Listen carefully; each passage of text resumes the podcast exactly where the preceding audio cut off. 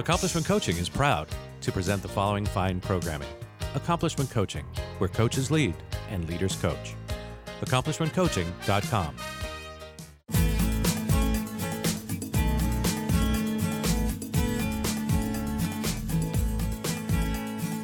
Welcome to Heart Empowered Women Radio with your host, Clarice Connolly.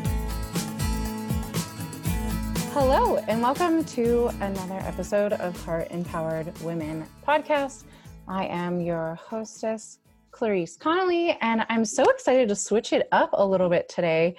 I have a super important topic that I don't feel like enough people are having the conversation, and I'm super excited if you're not in the know to actually be able to empower you as a woman, as a child, as an individual, um, whoever's listening and who's open hearted enough to really grasp um, the importance of what we're about to talk about today. So, thank you for tuning in and buckle in to be in the know and to practice some hardcore undoing. Thank you and welcome to Heart Empowered Women podcast, Lindsay Amer. Hello, thanks for having me. I am so excited to dive into this. Um, I would love to sort of, can you give us in a nutshell, like what you're up to and how you describe that to others, like your pitch, like the importance of what you're doing? Um, I know you know it best, and I was not going to read off a script because I was told that doesn't really work. um, but yeah, tell us what you're up to in the world, and then I would love to sort of hear how you got started. Yeah, totally. Um, so Hi, everyone. I'm Lindsay. You can call me Linz. Um, I run, I do a lot of things, um, but primarily I am a creator making LGBTQ plus and social justice media for uh, kids and families. So that means I have a flagship web series. It's called Queer Kid Stuff um, that lives on YouTube, and I do LGBTQ plus and social justice, kind of like edutainment edutainment for all ages. Um, and that's uh, called Queer Kid Stuff. I said that already. And um, I co host that with my uh, stuffed best friend Teddy, uh, and we do songs and uh, do crafts and talk about the LGBTs and gender and pronouns and lots of different kind of like social justice topics um, in kind of like a fun, positive environment, which I feel like doesn't necessarily happen for um, kids content a lot. Um, and so since that kind of like flagship web series has kind of taken off, um, I've done been doing a lot of other stuff since and kind of building it out into kind of a multimedia production company of sorts. Uh, so I just started my own podcast called Activist You, where I interview, yeah, podcast, um, where I interview kid and youth activists about kind of like their passions and what they're up to and what it's like kind of being a real kid who also is an activist and making change in the world and following um, and trying to and trying to make things better for all of us. Um, so I get to talk to some really really cool kids. Um, and yeah, so I'm kind of in that space working in um, digital world. I've been doing a lot of live streams for kids and families now that we're in quarantine um, and trying to get together some kind of like digital remote learning resources for LGBT families. Um, yeah, and like working on a lot of writing to do um, LGBT and representation in children's media, which doesn't really exist and uh, needs a little bit of help. Yes, exactly. So if you didn't catch all that awesomeness, let me just bottom line this for you. Right? like she they are out educating individuals like kids our future generations on how to understand sexuality, how to grasp binary genders, non binary, all the whole thing, like LGBTQIA education for kids. So if you're an individual that's out there who maybe this isn't your realm, or you don't know anyone, or you have a kid that's coming up in school that isn't being educated on this, she, they make a really great um, educational series on YouTube and podcast to basically sit and learn together with children. I thank you. Yes, this needs more support to be empowered everywhere by everyone. Um, so tell us about your journey. Tell us how sort of this experience has evolved for you and what got you started in realizing we aren't educating people as much as we can about this. It's relevant, current, and behind in its time.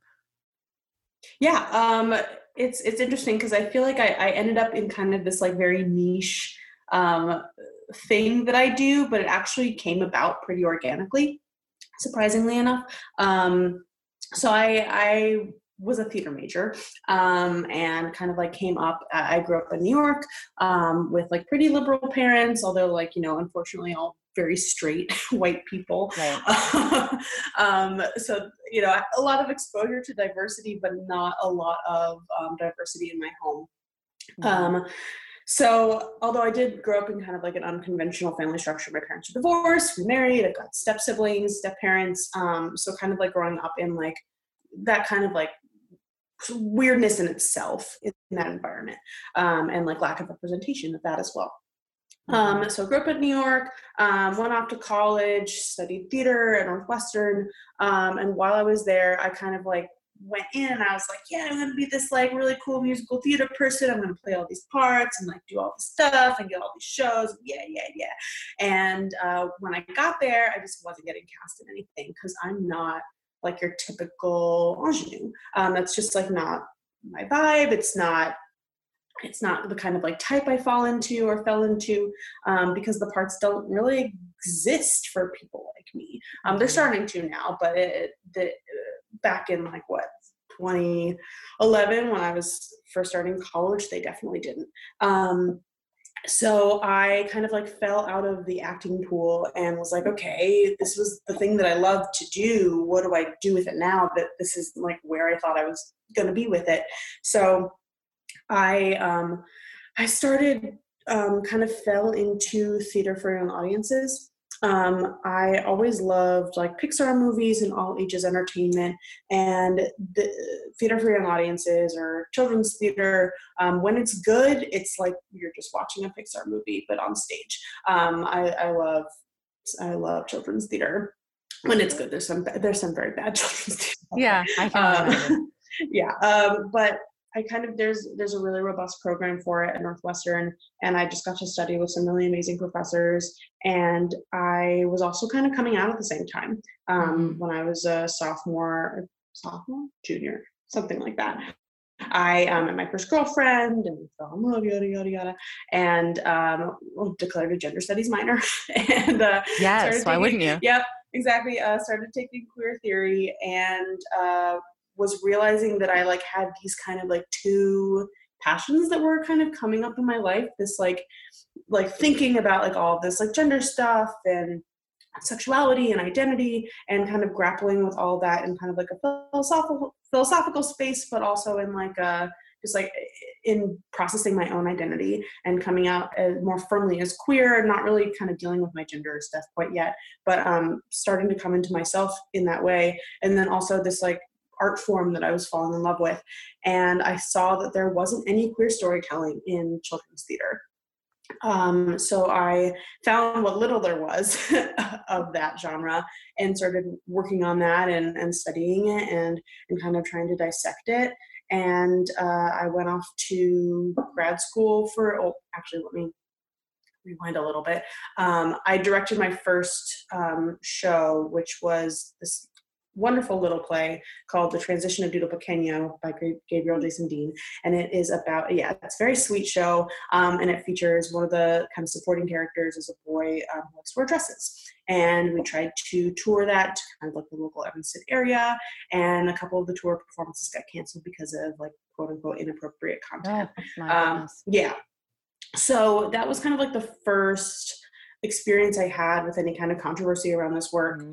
and uh, it, I think it, it was it was definitely like it brought up a lot of emotions obviously when that was happening and like that kind of being the first time i came up against that. But i also kind of saw that i had hit a nerve um, and that was kind of like a learning experience in that. And i like wrote about it online and yeah uh, there was a lot of like chatter about it. Um, so then the next year when I graduated, I went off to London to do my MA um, and just kind of like continue studying this and figuring out what this could be because it didn't exist and people weren't doing it and mm-hmm. I couldn't like wait around for playwrights to write the plays that I wanted to direct. That right. just like wasn't uh, patience is not my middle name and uh, um, so i kind of was developing what my like art practice might become and i was just kind of sitting in my flat and I was homesick and I was watching a lot of LGBT YouTubers at the time um, who were based in the States and just to kind of like feel a little bit of America, which is a, a weird sensation. Um, right. yeah. Um, and then, and then I just kind of like, I don't know, the idea just kind of like kind of came together and I, and I Google searched um, what, what does gay mean? Just that question, because, you know, what does a kid do right now when they're going when they hear a word for the first time they go to the internet and they search for it. So i searched what does gay mean? And uh, the only things that came up that i saw were a dictionary definition just like dictionary.com and a couple of resources that were for parents and educators but there was nothing that was like expressly for young people. Um, so i came back to the states and i grabbed a couple of friends who knew how to work a camera because i didn't. And um, we made the pilot for Queer Kid Stuff, and uh, kind of took off. And now we're here five years later, and it's got I've made over 50 videos for it. I've uh, it's gotten over like it's over two million views like over its lifetime now. Um, it's I've been traveling the country doing uh, live shows at libraries, schools, museums, community centers, and uh, kind of like making a career out of this and uh, touching a lot of families. And uh, I have a TED talk where I talk about it a lot more eloquently than I probably am here, um, and that's got oh, that's gotten a lot of buzz. So it's uh, it's really exciting work, and it's it's really necessary, and uh, people want it. And I don't know, we're seeing uh, shows like Steven Universe and She-Ra, Princess of Power, and all this like cool work that's being done in the children's media space that is like kind of starting to catch on, and people are. I mean, Steven Universe is beloved, and uh, yeah, I'm so sad it's ended. Um, mm. But yeah, so I think that it's it's work that's kind of like on the horizon right now and uh, it's been cool to like see it happen from the ground up and to be a part of that kind of like movement Listen, I never wanted kids ever. And there's now like 0.3%. I just want to go rally every kid I can find and be like, listen, you need to watch this stuff. And it's important. Um, and I just can like, I've peeped a couple videos. We've since we've talked about it a couple times. Like, where can we send people if they're sort of on the fence about what the magnificence that you do? YouTube is the best place. Queer kid stuff on YouTube. Yeah, um, I would probably watch the TED Talk first if you're on the uh, fence. Um, just like let that kind of like convince you, and then just kind of follow the links. Um, follow the white rabbit um, over to yeah. Um, you can hit, hit go to my website queerkidstuff.com. I'm also on YouTube. Um, the channel is just called Queer Kid Stuff. It's all very um, uh, SEO friendly. Right. And, uh, Listen. Uh, yeah. Huh. Like so, if you have children and you're listening like what are the age ranges like what's the stamp of approval two to two and up two to 15 uh, yeah i mean i yeah i mean I, I like to call it all ages content um, awesome because I, I i hear a lot of feedback i get that question a lot and usually what i'll say is that i write for like three to seven years old and um i but like I, I think that other other age groups can enjoy it. I, have gotten mm-hmm. feedback from parents that they um, play the music for their infants. Um, that you know teenagers use the videos for their like uh, parents or grandparents to help like uh, explain their identities. Um, right. Yeah. And so kids I imagine are stuffed in front of their iPads, YouTubes, whatever at this time. You know, if you're listening and don't know how to broach this, I mean, we're going to talk about that more, but like search it yourself and then I assume it'll just pop up, you know, later on as recently searched. Um, but I'm going to back up because I think that this is the part where we can dive in. Is sort of I heard in your story that you were in theater and there you didn't sort of identify like there wasn't a place for people like you and I, looking at you on camera, can see you present very androgynous, so very gender neutral. and i can only assume and reading between the lines what that means but i would love to for you to kind of expand so maybe someone listening could self-identify or someone who's presented this to someone else could be like oh my gosh me either what did they mean yeah, totally. Um, so I identify as queer and non-binary, and I use um, they them pronouns. Um, when I was in college and I was kind of figuring all of that out, I was identifying as bisexual and then kind of like started coming into the word queer a little bit more concretely. Um, and yeah, I mean, I was looking this up the other day actually. The the musical Fun Home, based on the Alison Bechdel um, graphic novel about her kind of like life coming out as like a queer person. Um, the musical adaptation came out when I was in college in I believe 2013, and that was the first part I ever like actually felt like I could play. Um, and I mean, we didn't do it at my school, but um, I felt like that was like okay, like that's a character that makes sense to like me in my life and is like a, an androgynous kind of like type. I mean, like I, I always I've always wanted to like play Peter Pan, like that kind of that kind of in between space where like gender is being problematized a little bit in in a character and there just there isn't a lot of that in theater in mm-hmm. film and television i think it's i think film and television is like starting to catch up a little bit with like a couple actors who are non-binary and doing mm-hmm. cool things um but yeah it just it, non-binary rep- representation just like really is very scarce um even with like I, I feel like the the cultural dialogue is becoming a little bit less binary and people are starting to kind of like understand that concept um, mm-hmm. to an extent um, but it's definitely something that's still pretty invisible um, but yeah and I, that's not something i came to until later in my life mm-hmm. I'm i'm 28 and i came out as non-binary at like i think i was 26 when i started like experimenting or maybe like 25 um, when I started kind of experimenting with using they them pronouns, mm-hmm. and and that only happened because well, one I started like entrenching myself in LGBT activism. That was definitely right. a part of it. But I also um, I went.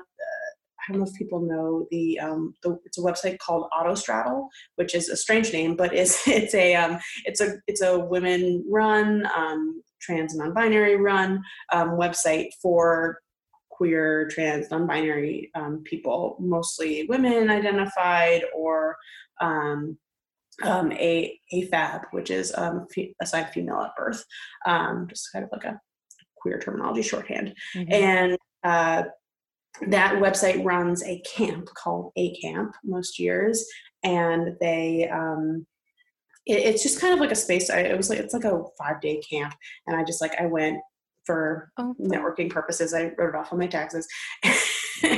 and um, it was the first place I'd ever been to where I felt like oh, well like they them pronouns were normalized around me. Mm. uh, and i had friends who um, used they them pronouns and it, and i'd had friends over the years where that happened and they would kind of like pop in and out of my life but it was never something so consistent. And it was never something where i was like oh maybe that like could feel right for me. So i kind of went home after that and i was like okay like i um I was like newly single and I was just like, okay, I'm gonna start experimenting with like using she and they and start gonna start talking about that and see what kind of feels right for me and like my mm-hmm. body. And uh yeah, everyone was like my friends were all really supportive. That's when I met my partner and she was really helpful with all of that and kind of like being like listening and figuring that out with me and uh, then I kind of I, I, actually come out as non-binary in queer kid stuff. There's like a three episode arc where I like what better like, way? Why right, wouldn't exactly. you? Why wouldn't you? Exactly. Uh, where I kind of like explain non-binary identity to Teddy, and then there's an episode where I kind of come out as non-binary to Teddy, and we have that conversation. Um, so that was kind of like a fun little thing to write in of like this, like me coming out and like figuring out my identity at the same time, but also like writing this kind of like persona, like. Uh, I play right. myself, but it's a it's a persona. Right. Um, and so kind of like writing that um, and and writing my coming out within that kind of character and to Teddy, which is my Teddy's my actual childhood stuffed animal. Oh. Um, just fun facts. Um, and uh, yeah, that was kind of it was an interesting kind of like layering of like figuring myself out and it's i mean i've only been out as non-binary for like what two years now. And i mean there's still a lot i'm like kind of discovering about myself. Like i recently started binding um not right now because we're in quarantine. I'm like why? why? Um but, but uh yeah there's like a lot that i'm still kind of discovering about that because like being out for two years and like discovering it's about nothing. that about yourself is nothing. And I mean, I, I feel like I wasted a lot of time in my life, like not like, understanding that in myself. And I think that that's true for a lot of people. And right. I just like didn't really, I always knew that there was something about gender that was like going on. Like my name was always kind of like, oh, like that doesn't feel quite right. Um, mm-hmm. Um, and they're like like she her pronouns never felt like quite right and never felt super feminine i was always kind of like dressing a little bit more masculine uh, when I was coming out. And uh, I always felt like if my parents wanted me to like dress up for something, I never wanted to wear a dress or a skirt. I would always get yelled at for wearing jeans. Um, and and like figuring out like now I wear suits, and that's it's I think the gender expression and like the experimentation with that kind of happened first, and then the yeah. pronouns kind of followed after. And that's obviously not true for everyone, but yeah, I love that. Gosh, like you just make this so real and normal. Like, thanks for bringing like your humanity. And I imagine. Yeah there's just so much like oh to have it all figured out right away thanks right and like mm-hmm. the like we're all ever learning and mm-hmm. i just like love you're like oh two years that's nothing um so if you're listening and and you're can totally identify or you've you're sort of on the same track like whew, we're all learning and it's like a continual learning journey um and for anybody who's listening who's also maybe this isn't your world or maybe the first kind of conversation that you've had or heard about this can you kind of explain like what's the difference between gender and sexuality? Like how do you break that down um, and so that people can kind of grasp what we're really kind of talking about? Yeah so gender and sexuality are like pretty fully separate things. Mm-hmm. um, so to like talk about sexuality you have to talk about gender. So let's talk about gender first. Um, gender is about how you feel. Um, it's it's a little bit more like ooey gooey feeling the feels. kind of all, all the things.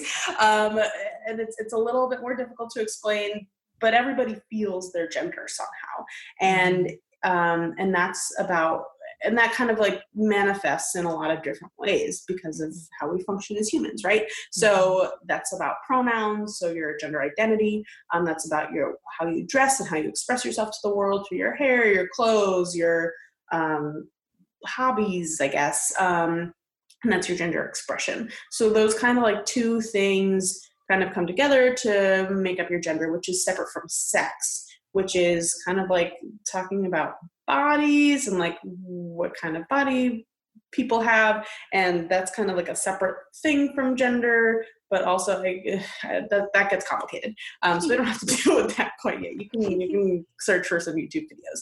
So um, yeah right. And also the moral of this show is there's no black and white so we're not yes. going to put everything into two boxes.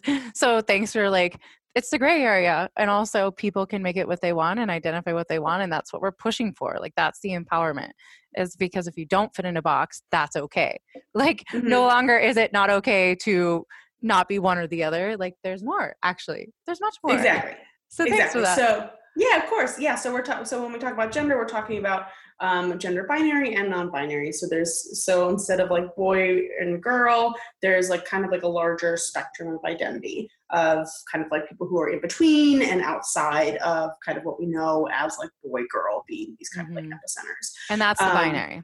Yeah, so that's the binary. Um, so when I say that I'm non-binary, I say that I kind of, for me, that means I live kind of like in an in-between space. Um, for others, it might mean they live kind of like closer to one, closer to the other, but are still non binary. Um, it could mean they kind of live outside of gender, like kind of like an agender thing, someone who lives without gender.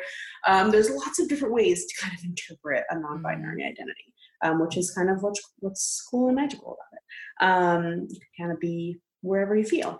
Right. and I, um, I think it's just like I the thing that I want to identify, I mean, because I live in Portland and I just have been involved heavily in the LGBTQ community for the last six years, like um if you're listening, it's not about needing to understand it. Like it's not about needing to know it, needing to live it. It's just kind of like I want to empower just let people be who they want to be.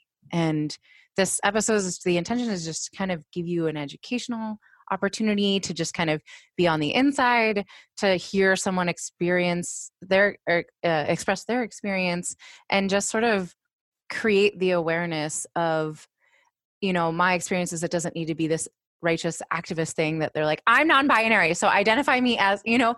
And also it's individuals trying to figure it out and to understand that we're not in a day where this age like things need to fit no box. Boxes are out. Like and this is one way like this community is defying that. And you know i hope that we can all stop living in the black and white moving forward but i i just uh, i love everything that's coming out of your mouth. Thank you. Like just you yeah, to pause and emphasize that.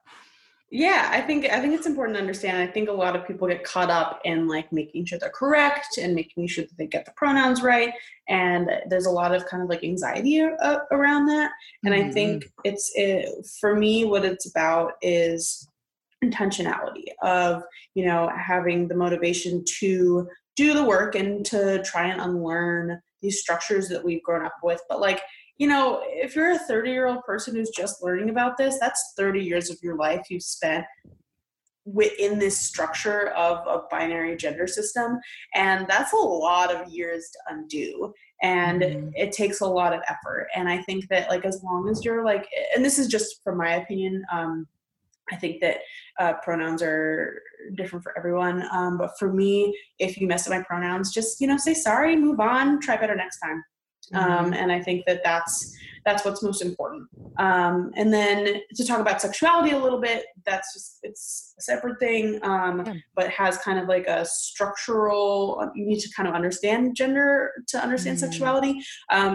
The way that I talk about sexuality um, is in kind of a kid-friendly, all ages way, and the way I, I talk about it as being about gender and like love and relationships. Hmm. So it's just kind of like taking this idea of like love, relationships, family, and you can kind of like mix and match whatever genders you're um, kind of like approaching that with. So someone who's gay is going to be uh, there. People who are in the relationship are the same sex. Um, if you're bisexual, people who could be in that relationship um, could be um, the same gender could be a different gender. So if you're a woman and you identify as cisgender, you could, and you're bisexual, you could have a relationship with a cisgender man. You could have a relationship with a transgender woman. Um, it kind of like all over the spectrum there. Um, so yeah, so that's kind of what sexuality is, is, is kind of like taking this idea that we just talked about about gender. I'm using my hands and I'm like, I'm on a podcast. I know. I'm all listen, I'm 32 and the animation that's happening visually, like I'm gonna go watch all these videos. I've watched like a large handful of them.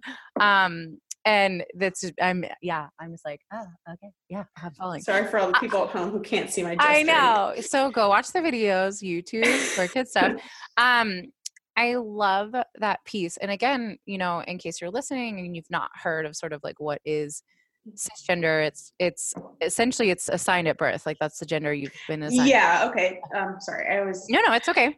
forget what just in case i always know. pretend that like anybody who's listening is like not this is their first time so i always just like to break it down just in case and if you haven't already this is a nice refresher. Yeah so the so the dichotomy here is cisgender versus transgender and so someone who is cisgender identifies with the gender they were assigned at birth and if uh, you're transgender, you don't identify with the gender you were assigned at birth. Um, so usually people fall into two camps. Um, some folks, I, I don't necessarily identify as either. I just kind of identify as yeah. non-binary, um, and and that's okay too. Um, and uh, yeah, that's that's kind of what cool. sexuality and gender is in a nutshell, sort of.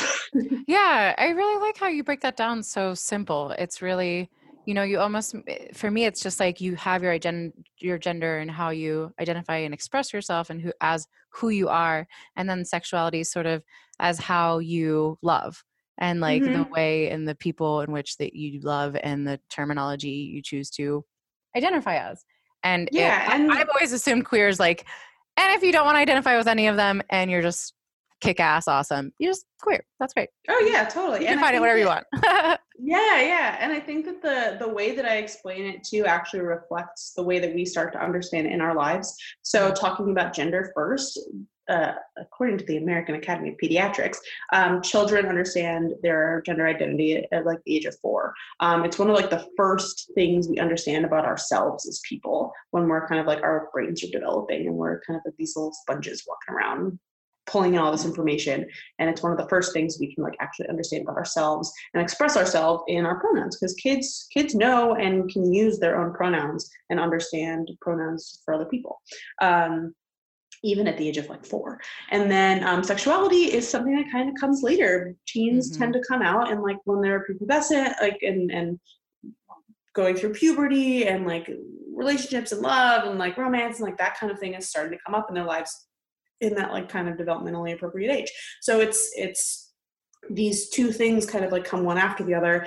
and like sex is not even a part of the conversation. Mm-hmm. Like it's that comes later and like it doesn't i mean i think it's important to talk about sex with kids but um you know it it, it does bring in this kind of complication of like is that appropriate for young children and all that and so i think that like that is a separate conversation that can be dealt with on its own outside of gender and sexuality and uh, the sex conversation is kind of like a separate entity I love that because I was literally just going to play the devil's advocate because I, mm-hmm. um, I imagine people are like, "Oh my gosh, I'm not ready for this," um, and I think that that's, again, I just can't reiterate this enough. It's not that you need to identify with any of this. Like, it's being an open receptacle, like an open parent, and uh, like cool or hip parent that can talk about this to leave sort of the paved way if and when your child wants to identify as any of this. Um, I I can't imagine how unsafe you present if you're not like open to having these conversations and um you know check your own stuff really because i feel like children don't have any of this unless you force it on them or they don't have it modeled and see it somewhere else. So ah like i can't reiterate the importance of this work. Oh my gosh. Um what has sort of your experience been sort of around that topic? Like what have you seen? Like what is sort of the impact of having seen that? Um you work with so many kids. Have you had sort of like ex- the stories that they've shared or even your own just so that people can kind of hear what the impact is and how this um, really hurts our kids yeah i mean i think for me the biggest reason why i started doing this work and why it's it started becoming important to me um, is because I, I this is the work that i wish that i had when i was a kid. And every single queer person that i ever talk to about what i do at some point in the conversation they'll say man i wish i had that when i was a kid. And it's just like this kind of constant refrain did we go away? Okay cool. Um yeah so it's this it's this kind of like constant refrain that happens when i have these conversations with queer people. And and i mean yeah i'm making the work that i wish i could have given like my younger self. And i can't do that obviously. So i'm gonna go and i'm gonna try and help today's kids. And i definitely see that um oh sorry distracted by the chat. Um and um i think that that's okay. Um, I, I, it's it's cool now that I've been doing these live gigs for the past couple years, and I can see kind of like the queer parents who are coming, the kids who identify as queer or are from queer parent households. And I, there's a point in my like live show where I, I talk about gender and I talk about pronouns and I ask if anyone's comfortable sharing their own pronouns with the room. And sometimes I get kids who are presenting as female who use he him pronouns who mm. are using non-binary pronouns. And it's and i think sometimes it's a little surprising to the parents um, mm-hmm. um, and i and i really hope that that like kind of sparks conversations when they go home of like whether or not like maybe they weren't understanding like the question that was happening if they're not understanding um, the pronouns that they were saying they were or like if they do fully understand that and they're expressing that for the first time or if that's something that they've already had conversations about um, maybe that's why they're at queer kids stuff um, so i think that it's it's been really cool to kind of see that and to see kind of like when older kids come in and are and are like kind of bopping along to the songs and we'll talk about their pronouns and and will come up to me afterwards and say hey and say hi to Teddy and get a selfie. And it's uh it's really cool. That's why i love calling it all ages work because you see like these like infants and like like the two year olds who are running around and just having fun to the dance songs. And you also see the the kids who are like 12 and coming in and talking about how unicorns are their favorite animal and and how they like totally understand all this like cool mm. like activist feminist stuff and mm. it's really it's a really interest it's always a really interesting room um, and it's uh, it's really cool to kind of like because with the web series obviously i'm like kind of stuck behind a screen and i can't mm-hmm. see what families are doing with the work i can see the view count but like that doesn't mean anything to me right and it's uh it's really cool to be able to get out and like do that work you know? Absolutely just be on the like ground level. Um oh man i'm just so in love with this. Again never wanted kids but i'm like man how do i rally? Where do i know where kids go? Because i hear like and okay like maybe it's not your specific child maybe they're not exhibiting any of these things um, maybe your kid's not even there yet but i sort of hear like even the importance on the flip side of maybe this may not be something on your child's radar, but how do we build up our kids to be allies to individuals that are also trying to figure this out, to support, um, you know, individuals that don't look the way they look or identify the way they look or, or, you know, and it's like that, that's important too. Like that's also our responsibility to create more love and that that creates like a ripple effect as well there wasn't a question there. I just thought just happened, but I'm just like, oh, come on, this is so important. Um, so how do we've talked about it enough now? So like, how do we, how do you present this so that parents see the importance of like educating themselves and their children?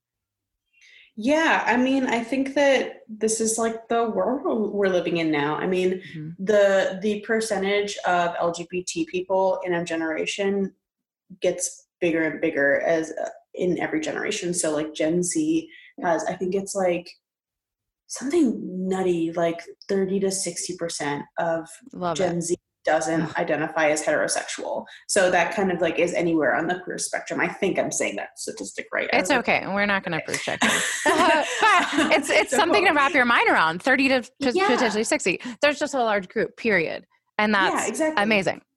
And like that is like like that's not someone like that person in that percentile is not just like like maybe like an extended relative or like that could be your kid that like mm-hmm. could be your kid's best friend like that could that like that could be you in a couple of years like coming to a better understanding of your identity and mm-hmm. it's it's not something that like is other it's something that's very present in right. people's lives and i think that it's really about understanding and spreading knowledge because it's not something that exists in main in the mainstream in the way that it needs to because we're just so inundated with all these stories of like mediocre white men. Um, mm-hmm. and and that's something that's changing but it's slow. Uh, and i think that that's why I don't know, like I'm doing this work as like an indie creator and like making the things that, you know, big production houses aren't doing because they're scared um, and it doesn't make a lot of money. And but but that doesn't mean that it's not necessary and there isn't a market for it and that it isn't you know something that we need to be doing anyways. And uh, capitalism sucks. And right. uh, um, mm-hmm. um, but i think that it's this is like how we make the world a better place. Like I, we uh, yeah and i think that and i think that you know maybe it's not going to happen in our lifetime but like we can empower young people to create the future that they want and right. i think that that's already happened with like our generation and like mm-hmm. us you know starting to become come into positions of power and that's why we're starting to see so much cool diverse stuff because our generation kind of like started that right um, and i think it's and i think millennials have been very like mindful of not every mm-hmm. millennial, but like um, it's it's been a more connected world because we grew up with the internet, and I think that where that's it's starting like change is starting to happen, and it's cool to see that, and it's cool to see what like the fruits of our labor labor will kind of like create when the people who we're educating come into leadership positions as well. I really um I'm left kind of yeah, exactly, and that's all change, really, right? Mm-hmm. Um, and if you're in it for the quick change, uh, move to a queer friendly uh, city, and you'll find that really quick. Um, but the thing that sort of when you're talking, and you're just kind of like, how can like we can make this a more loving and accepting place? And I really just think of sort of everybody who I went to school with, um, and I'm trying to not be stereotypical, but it's very like I can clearly pick out the very loner, angsty, isolated, bullied, picked on, um, you know, individual who at one point looked like a female and then some point in our high school like looked very like confusing. And i was like oh well they want to go by a sort of masculine name and present pretty masculine. And like that person's life could have been a lot less bullying if we would have been more educated to be like, oh, actually, this is okay and not a reason to pick this person out. Or think about some of the crimes, or like think about people who, you know, are being forced to like, you actually can't be yourself. Sorry, that's not an option. And I imagine after many, many years, like that would make me super angry. Like, would crime go down? Would bullying go down? Would, you know what I mean? Like, all of these things that we're seeing that's creating the us versus them. And like how many divorces might actually not happen because you don't feel forced to like marry into the same age and how much family strife could go down if a father could accept or a daughter you know a daughter felt accepted. Wow like this is like little tiny stuff if we could all check ourselves and all be open minded or educated or right like patient and whatever like this isn't oh my gosh like i don't even know there's got to be statistics no, there definitely are. And I think that it's, I mean, it's all in the service of like helping other people live happier lives, you know? And I think that like it's, it's, I mean, to go even further with that, I mean, it's to help like mental health. I mean, right. the Trevor the right. Trevor Project does amazing work. They're an organization that does um has a suicide hotline for teens, LGBT um, youth. Um, and I mean, I think that right now during coronavirus, I think that they're everything is like totally yeah because uh, oh, but yeah but um i think that like rates for like like suicidal like lgbtq plus youth like is starting to go down i think a little bit i mm-hmm. can't quote me on that but like i think that i mean that's what we're trying to fix right it's we're trying to fix mm-hmm. you know a cultural mentality and that means bringing the count down on the uh, the mm-hmm. number of tr- trans women of color that get killed every year and it's mm-hmm. and and it's about it's about changing a cultural mentality because it's i mean it's about mental health it's about literal, literal violence against mm-hmm. the community and mm-hmm. i mean it's it's not just about happiness and uh, while that's like incredibly important it's about you know accepting people and and accepting that there's a, a wider diversity of experience than maybe we're we're shown um, mm-hmm. and i think that nothing's more important than like keeping people alive and happy. And uh, you i mean you'd you'd hope that that's that's what people want um yeah. It's it's so crazy. And i think that um i just think of my own personal experience. You know i i i remember i flew my dad out to where i was living at the time and i just um just he was like oh bring in all your friends and I, at the time all my friends were lesbians and you know by the end of the night a lot of drinks later it was just kind of like are you fucking gay? And it's like wow can we not have this conversation when you're like probably blackout? You know? And yeah. i think if i'm you know i'm a coach by profession i've been coached the last five years like i've also been to therapy in and out of it for numerous reasons. I think if i wasn't a strong-willed person like that could have been the very dividing line that i would have been like nope you don't accept me you don't actually get to be a part of my life you're out. Um and think about thinking of sort of like if i'm not that strong person to be like i'm going to force this into your face and you're going to accept this for as long as i accept this until i figure out what the hell i'm doing. But like um you know how many parents have lose a kid because of that because they're not um you know accepting and i think of sort of his response was like well i really wanted kids and i thought you'd grow out of this not having kids thing and i was hoping to you know see you at the end of the aisle. And it's just like wow, your expectations are what's supposed to dictate my happy ever after. Like, fascinating, right? Like, I don't care if I grow out of that or not, right? It just, for me, it was just like, whoa. Um, and I moved away from a city that was very conventional, and I moved away from a city that was this or that, and there was no other options. And to move into a city where I'm like, whoa, like there's so many different types of diversity. I had no idea, you know. Uh, it's what helped molded me to be so open minded, and not everybody gets the luxury to move away um, or everybody gets the luxury of open-minded parents so how do we change that and how do we um, i mean i just my, my dad stopped going on facebook because he didn't want to see all my pictures with all these other women it's just like come on um, and here i am just like because i went to therapy because i realized i had ish, daddy issues because i like excavated those and mended that and fought for it and forced it and you know now i can be like i don't care what you think about anything I do. And we can still be father daughter, you know, but it took so many years of work, so much years of work. And not everybody has that luxury. So I'm just so personally moved by how important this stuff is. And so like, oh, that you're starting with kids so they don't have to deal with all these things.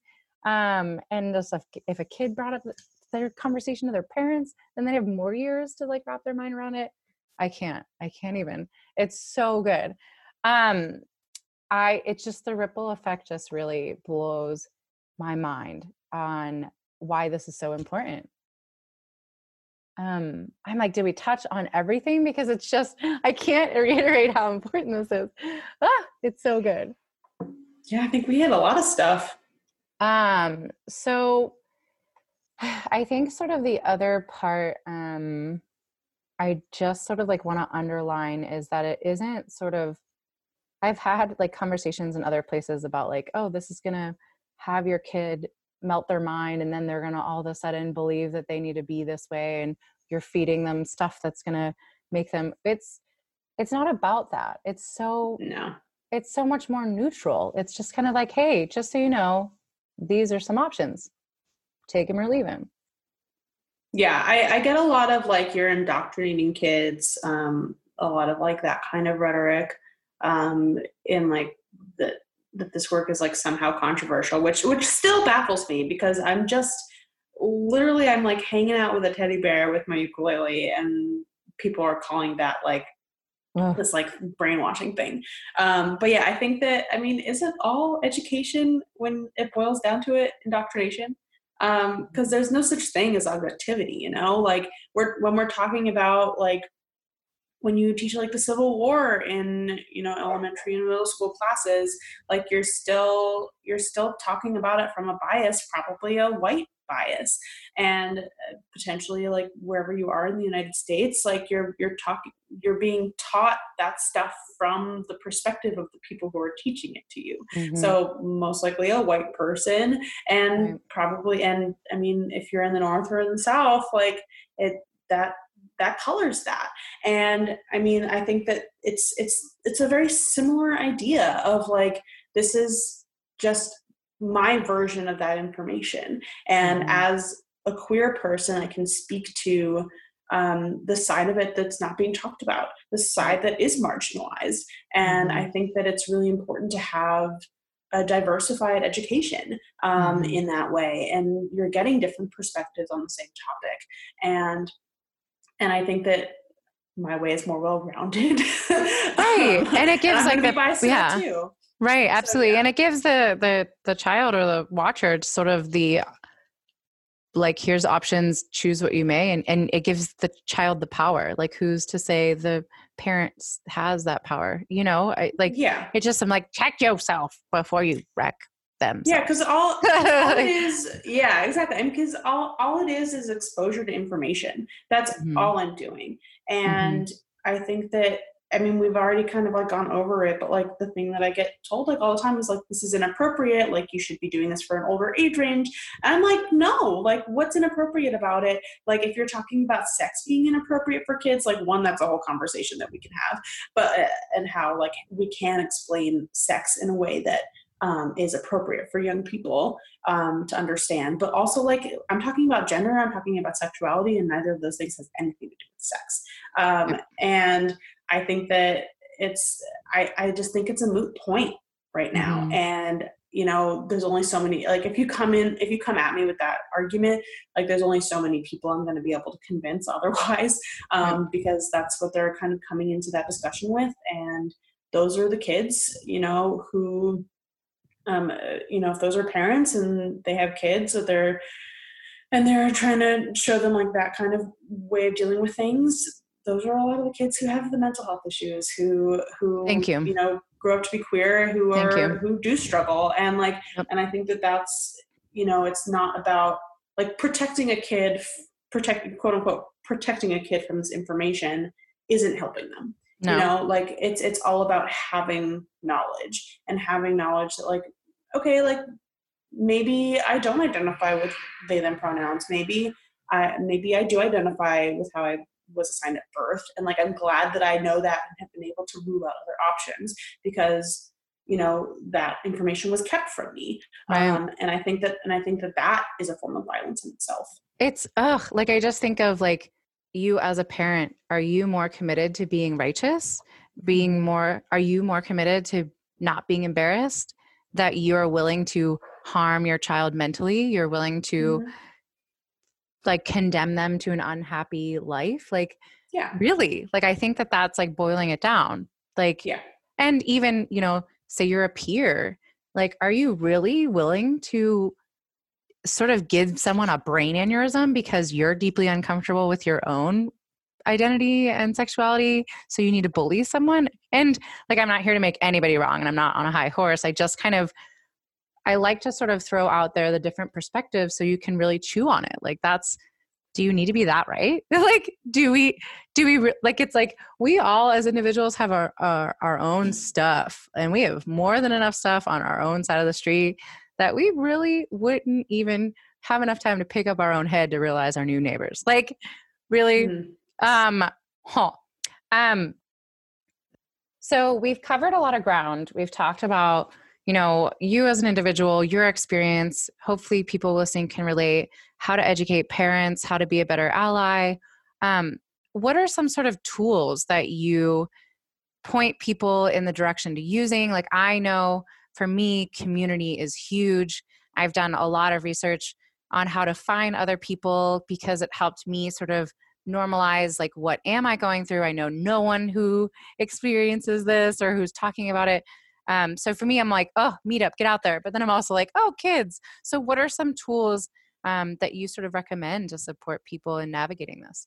Yeah, um, there are lots out there, um, especially for like educators and parents. Um, I think that that's kind of like where there actually is a lot of res- mm. there are a lot of resources. Um, I think first off, start by reading.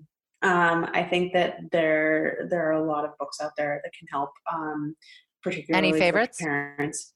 Um, uh, oh man, what's the book called? Um, a book we for can, parents of gay kids. Oh, um, oh, cool! Easy enough. Yeah, so that's yeah, it's like a whole like Q and A book by um, Kristin Russo, um, who is the founder of Everyone Is Gay, which is a wonderful organization. Um, they they're not super active now. They were um, more active like five or so years ago on the internet. Um, but they started on Tumblr and they did um, LGBT advice for LGBTQ plus teens. Um, but yeah, there's a lot of resources out there, starting with books, starting with like just Google searching, like just getting yourself up on kind of like the glossary, um, getting like a little bit more of a robust understanding of the gender spectrum, um, and just kind of like doing your research. Watch some queer kid stuff videos. It doesn't matter if you're a kid or not. And I call it all ages content for a reason. And I think it's important to just do do the work on your own and read stuff mm-hmm. by queer authors and learn about the queer experience and I and watch queer TV shows um, under and just kind of like getting to know mm-hmm. people in a new way who are who you know identify across the spectrum. Um, if you're looking for like a trans woman of color who's a really good read, Janet Mock has a bunch of books.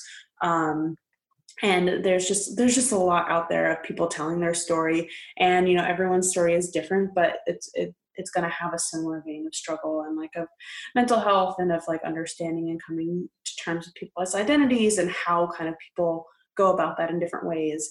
And I think, yeah, just kind of like learning and also unlearning structures that you've grown up with um, is the, those are both just like really important processes of like unlearning and then rebuilding that knowledge in kind of like a new way. Um, so yeah, that's all really important, and there are lots of resources for that on the inter- internet. Um, read memoirs. Um, there are lots of like kind of like uh, definition books that are like super um, 101 friendly. Oh, nice. Yeah, and just start kind of like immersing yourself in in that knowledge and and you know doing that work it's important um, and then i think yeah if you're a parent of a queer kid pflag is an amazing organization it's I think it's international, but mostly I know the branches in the, in the states. Um, they've got chapters in almost every major city, I think, um, and in every state. I'm pretty sure. So PFLAG, P F L A G, um, parents of le- uh, it stands for Parents of Lesbian and Gay Kids. Awesome. Something like that. Um, yeah. So that's all really important. That's and that's kind of meetups for parents who are kind of like whose kids are coming out or who kids are transitioning, things like that. Um, it, it, includes tra- parents of trans kids now, and uh, it, it's just great to have like kind of that resource for parents um, who are kind of like figuring that out with their children. Um, so PFLAG's great. Trevor Project was also great for for young people. If you are looking for community, they have like an online community where people, uh, queer kids, can kind of like connect with each other. Um, but yeah, there's a lot on the internet. Um, you just gotta kind of start looking for it. Oh my gosh. And I'm going to do all my homework and I'm going to write all of these down and they're going to be included in the show notes. So if you Wonderful. want those, um, scroll down, click, enjoy, navigate. Um, yes. Oh, I love this. It's so good. It's so important. I really, really hope that you've taken this time to really expand your level of understanding and be kind of curious, plant that seed. You know, this isn't like be completely accepting in an hour. Welcome to my podcast. It's just like this is food for thought. And if we're not learning and growing, like what are we doing? What are we doing? Suffering? Like, um, that's optional. Uh Wow, so many things. Please check out Lindsay's web series at Queer Kids Stuff. She's also got a podcast, like we talked about. It's called Activist You, where she talks to kid activists and social justice, justice movers and fighters, shakers, topics. Check it out. Um, and she was actually, they were actually on Lindsay's TED Talk. Uh, Lindsay was on TED Talk and is available for speaking engagements, performance engagements. Um, so if you mostly do, virtual right now. yeah, I know. Womp womp. Um, I I just, man, if you're a principal or a teacher and want to present this to your principal, if you are someone that is involved in a community, um, this is like, I, rem- I remember being a kid. If you're a parent uncomfortable talking about these things, you can take your kid to the science center and they will talk about the birds and the bees. And someone can be uncomfortable talking about it instead of you. So if you don't want to be the person that has this conversation, um, Lindsay will gladly do it for you.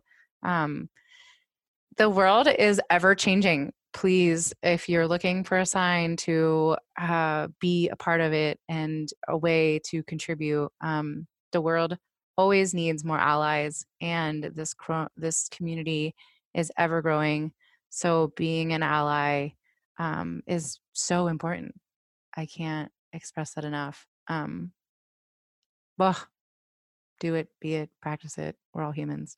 Thank you, Lindsay, for all of your time. Thanks for being the contribution that you are. Thanks for following like your experience, your passion, and not just like doing something about it, but getting educated about it, living it, breathing it, um, seeing the gap and feeling it, and oh, not stopping. Thanks. Like this work is so important. Important. Um, it's been such an honor and a pleasure, and I'm so grateful um, to have met you and have been able to do this. Thank you. Yeah, thanks so much for having me. It's fun. Yay!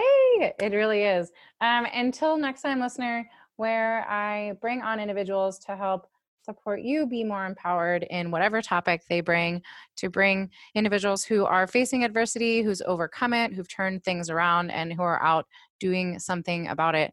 And while the stories don't need to be your own. You don't need to identify with them. How can you take this and go have a conversation and allow that conversation to ripple out in more ways than you could possibly imagine? And that's this work, and that's the power of this work. So go do be whoever you want to be and get empowered.